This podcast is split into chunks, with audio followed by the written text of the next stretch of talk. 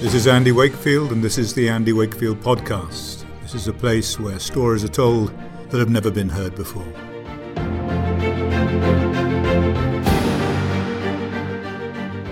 My name is Lori Gregory. Welcome to the Andy Wakefield Podcast. Hi, Andy. Hi, Lori. Great to be back. Um, Episode what is this, number five? five. Five of our Yeah. podcast. And How we grow. back we are in Topanga, in, in Topanga, sunny Topanga in troubled California. Boy, it's really the truth, isn't it? It's kind of ground zero. Well, not even kind of. I think we really are at ground zero here in terms of the health freedom movement in the United States. And we're seeing so much in that space with regard to parental rights and people really starting to understand that their their health rights are being chipped away at. And no one knows that more than people in California for those who are paying attention. That's right. We've met thousands of people over the last several months from all walks of life who are deeply, deeply concerned and have almost, in many respects, left it too late to take action. They haven't, but that's the perception. What do we do? And many of them are simply bailing on the state, getting out. For sure. It's kind of that boiled frog syndrome where people are kind of waking up and going, "Oh no, I'm boiling." It's like, yeah, well you've been boiling for like 4 years, but but better late than never, you know. And and I have faith. I'm hoping that there will be some a patriotic wave to take back California because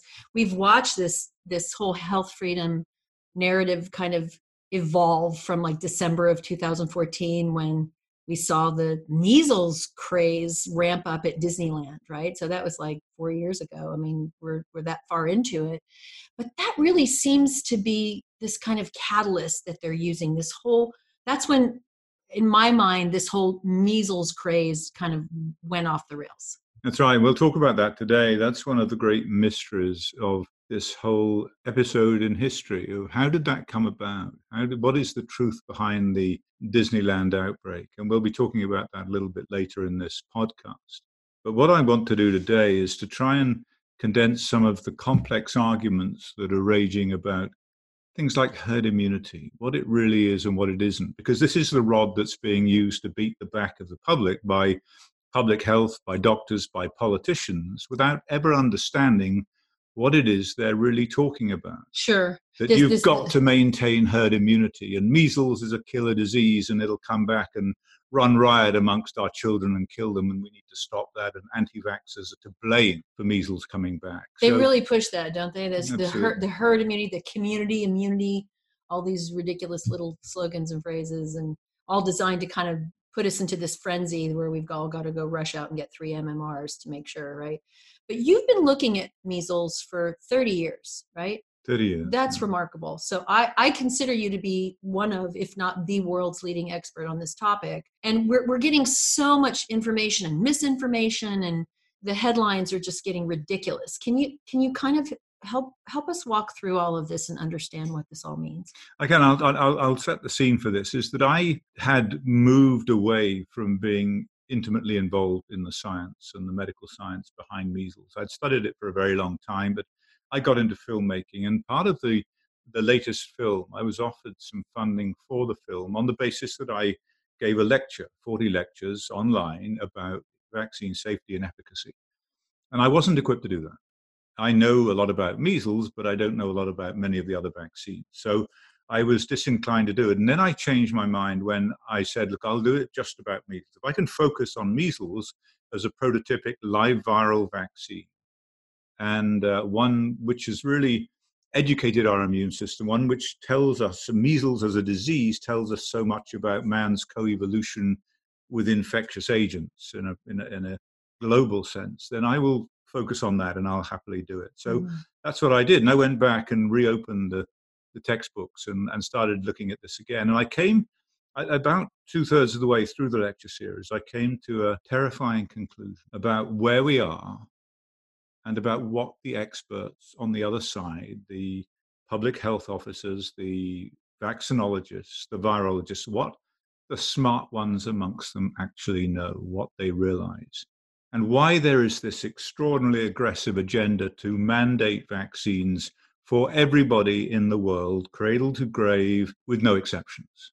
Why is there this massive push by the industry and its cohorts amongst public health officials and senior virologists and politicians, people they own effectively. Why is there this push to mandate? Yeah, because it's vaccine? kind of a fevered pitch, isn't it? It I, is. And, and I, I was talking about this the other day with a friend and wondering if maybe the fact that we're at a 37 year birth rate low in America is part of it because there are less eyes on the childhood vaccine schedule now than there ever have been in 37 years because it's the lowest birth rate for Americans in 37 years.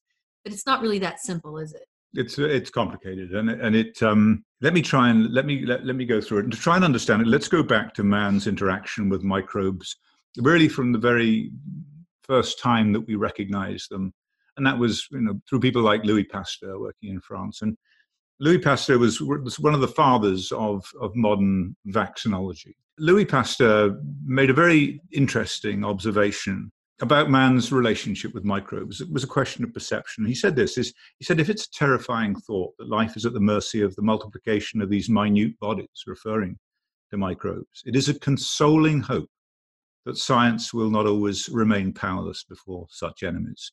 So here we have the father of vaccinology characterizing infectious agents, microbes, as the enemy. And that really was where it stood. They were, at the time, the perception was correct. They were the enemy. They, infectious disease was rampant and was killing many, many people, young and old, uh, in Europe at that time.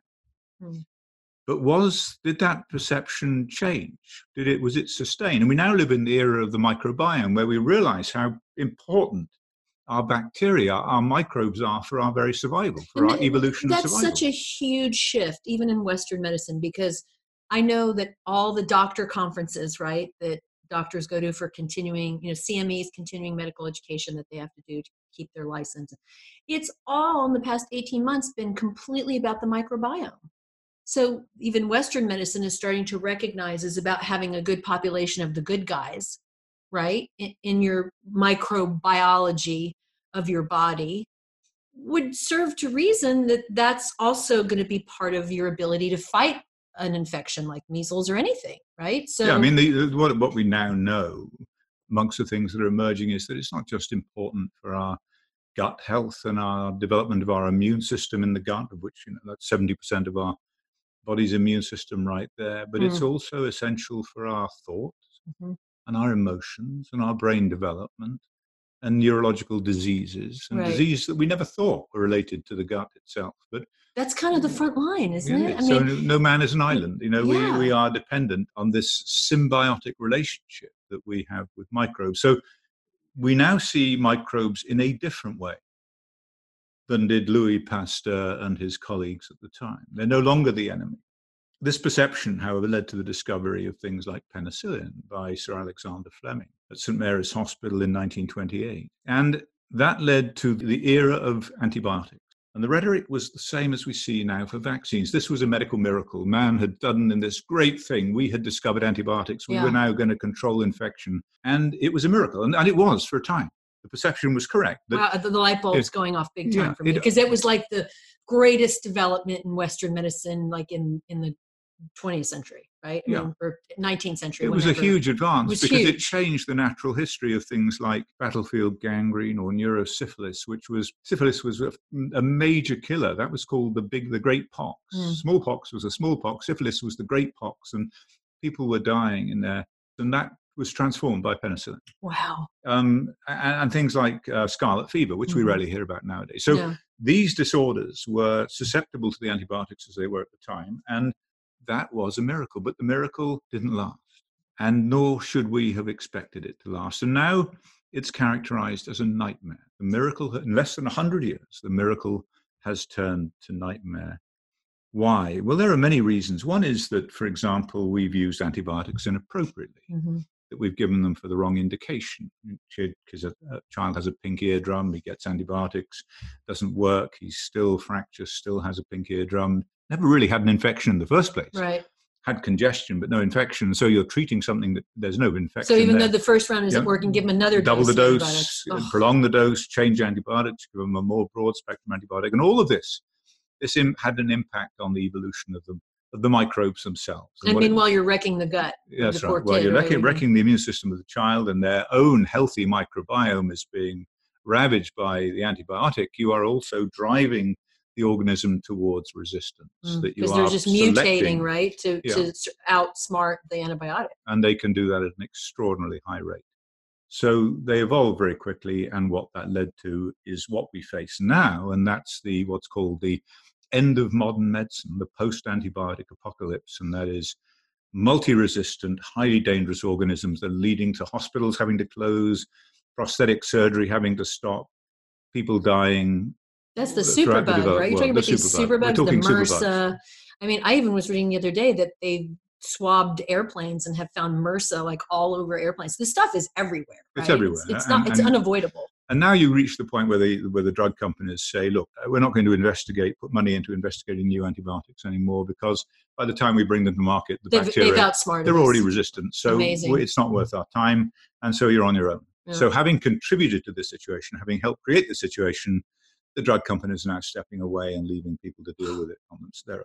So it's it's a it what it teaches the lesson that we should have learned is that these the collective intelligence of these microorganisms, the ability their ability to adapt, to mutate, to change, but overall to survive because they will survive Mhm. is extraordinarily powerful. And to believe in our infinite arrogance as physicians or scientists that we can outwit these things was so flawed, so Mhm. deeply, deeply flawed.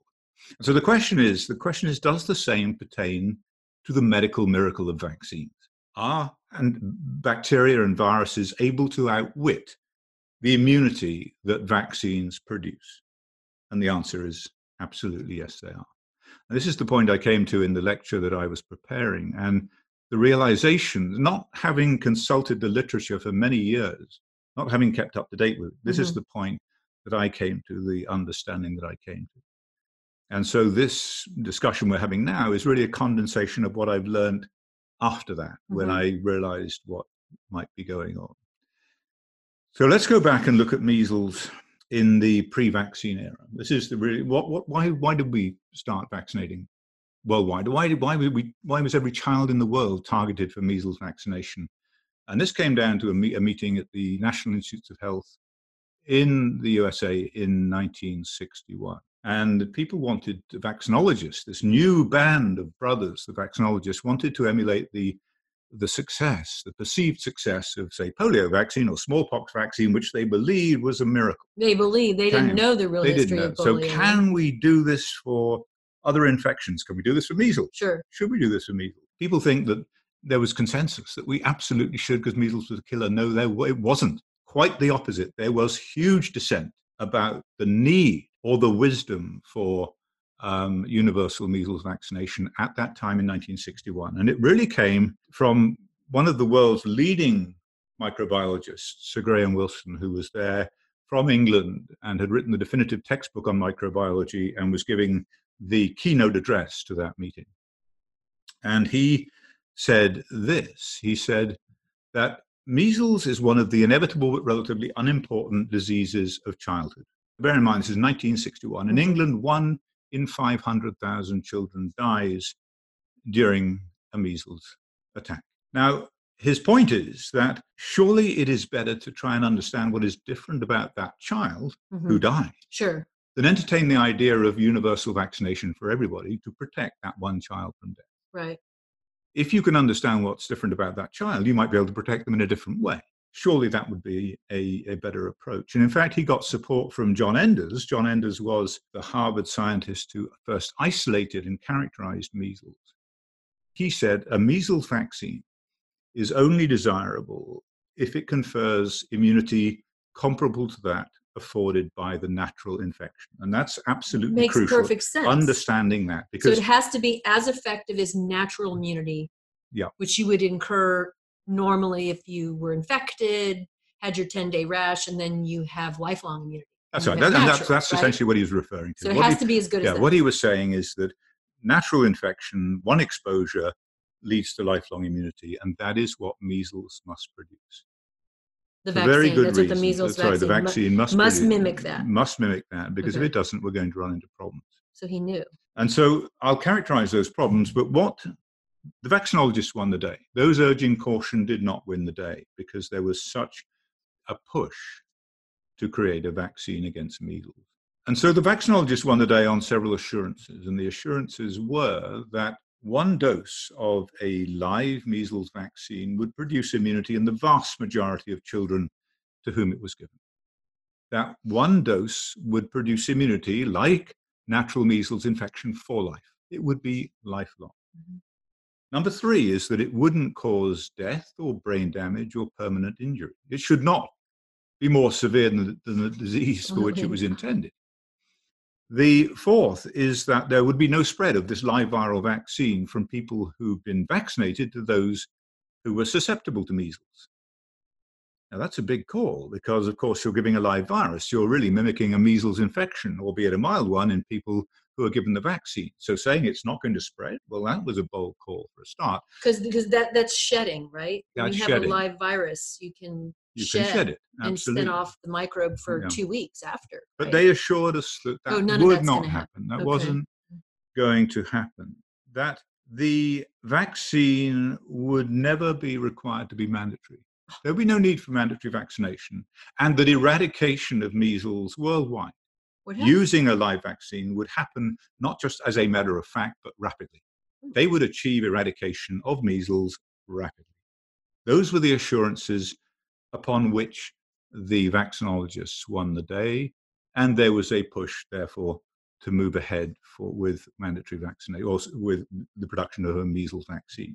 Were these vaccinologists from Merck or from any particular persuasion? No, these were all doctors. back- These were all doctors. just- these were public they- health doctors, NIH they weren't doctors. funded by pharma. They, CDC, no, because Merck, time. you know, if it's 61 now, Merck is six years into the polio vaccine, and I'm just, you know, and that was really pushed by Merck. I'm sure that the drug companies were instrumental in moving this along, but it was really driven by people like Langmuir, who was head of the, of the CDC at the time, advising JFK. Bobby's uncle, Bobby Kennedy Jr.'s uncle, absolutely. right? So- got it. Langmuir was a major mover and shaker in this.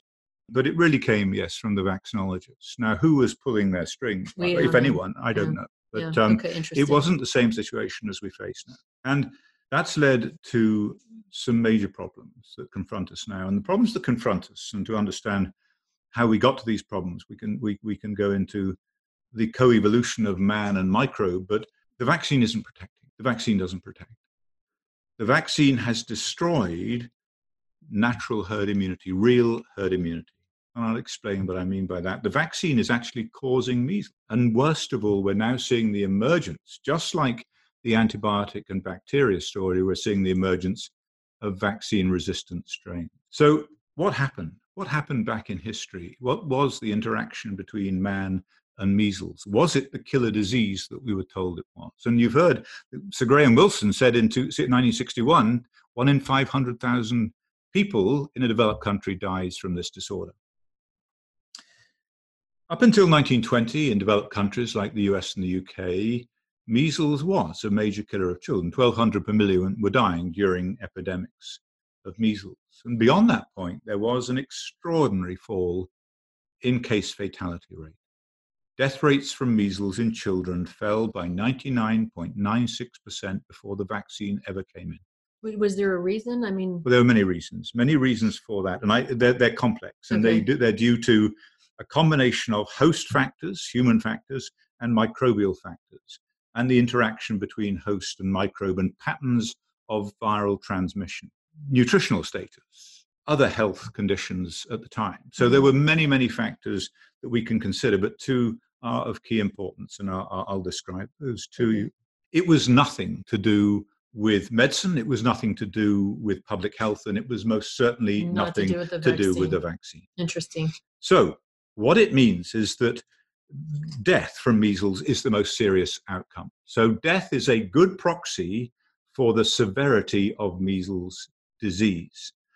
What this means is that measles beyond 1920 in developed countries was becoming a dramatically milder and milder and milder disease. And indeed, if we'd not vaccinated, if we'd not introduced the vaccine, would that curve, that mortality curve, just have continued to zero? hmm Would it have become no more than a mild tickly throat? Right. And that was the indication. But of course, we can't say that because we intervene, medicine intervened with vaccination. Mm-hmm. Now, two things principally, it comes down to two things, two elements were responsible for that decline in mortality, and that is natural herd immunity. Those are the elements of natural herd immunity. And the first is that one exposure to measles produces lifelong immunity. And interesting, this was first observed in the Faroe Islands, which were a sort of protectorate of Denmark. Uh, way back, they discovered that there was an epidemic. Now, uh, these Faroe Islands are islands and they're far from anywhere. And to have an epidemic, there wasn't enough. Me, there weren't enough in the population to sustain the, the circulation of measles, mm-hmm. and so it would die out. You'd have an epidemic, and then 60 years later, someone would come back in, a sailor from Denmark with measles, and you'd have another epidemic. But in between, you'd have nothing. Unlike countries like the UK and the US, where it would circulate continuously, and every two years, you'd have a spike of measles, but not in these isolated populations in islands. And what they found in, in the Faroe Islands is that there was one epidemic, and then there was another epidemic 60 years later. And when they studied those in the later epidemic, they found the only ones who didn't develop measles were the people who were old enough to have experienced the previous epidemic. Because they had antibodies. And they had they lifelong had immunity. immunity. So that one exposure, all those years Did ago, it? decades and decades ago, had protected them from this most recent epidemic. And this was work was done by a chap called Panum from Denmark. And so this was really the beginning of our understanding of the idea that one dose of measles protects you for life. Mm-hmm. Now, measles infects children and measles infection in children occurs because it's the first time really that a susceptible population come together in community be that schools or playgrounds and there's intimate interaction playing and fighting or whatever it is and so it's a perfect medium in which the the, the, virus like measles can spread. And you know, mm-hmm. you've got kids, you've got yeah. a child, and he's he goes to school and he gets sick and he comes and goes. You know, this is this is but what that's happens. what they're supposed that's to do. That's how their that's, immune system that's, grows. That's what right? happens. And so, and so we had this situation where one dose of measles in childhood protected you lifelong. Mm-hmm. Why was that important in natural herd immunity? Why? Because measles is more severe when you're an adult. If you get measles when you're an adult, the outcome is likely to be more severe, sure, more dangerous when you're an adult. That's but true. one exposure in childhood protects you against that. You will not get measles as an adult. You are protected from getting it during that critical period. Why? Because you've had it as a child and developed lifelong immunity. Yeah. The other element of this is passive maternal immunity, is that mothers who've had natural measles give excellent immunity to their babies, either in the womb or through breast, milk. You call that placental protection, right? Yeah, transplacental, transfer of antibodies. Th- across the placenta yeah. in utero. Yeah. You're getting some antibodies if, if the baby's growing in a mother who has been exposed to natural measles. Okay, yeah. got it. And through breast milk. And through right? breast milk. So the baby is protected through that other critical period, the first year of life. And we know that measles experienced by babies in the first year of life is much more severe, with mm-hmm. a higher mortality and a much worse outcome. So, nature has constrained the age of infection to childhood when measles is least severe mm-hmm. by one, producing lifelong protection that stops you getting measles as an adult, mm-hmm. and mothers who've had measles giving very good protection to their babies in the womb and in breast milk, protecting them under the age of one during that other critical period. So, the vast majority of the population experience measles in childhood when it's least severe and they develop lifelong immunity. So there's two really vulnerable points of time. Our most vulnerable members of our population are, are the, the young, the infants, the babies, and the elderly. That's right.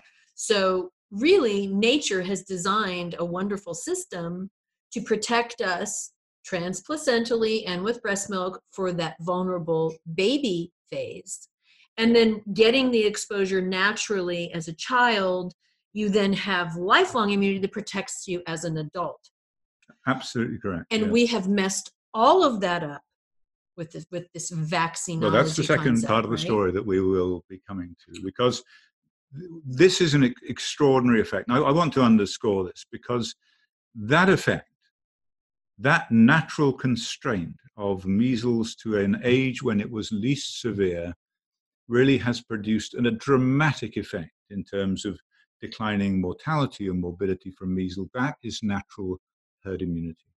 That was man coming to terms with the infection, the infection coming to terms with man, because the infection doesn't want to kill its host. Sure. We have to understand that. The It's infection symbiotic, thrives Everybody needs when people everybody. don't die but can spread it to the next person. Sure. They don't want people dying. no, because then so- lose the host. That's right. And so the natural co-evolution of man and infection is that the disease becomes milder and milder and milder. So both survive so that both can continue. Fascinating.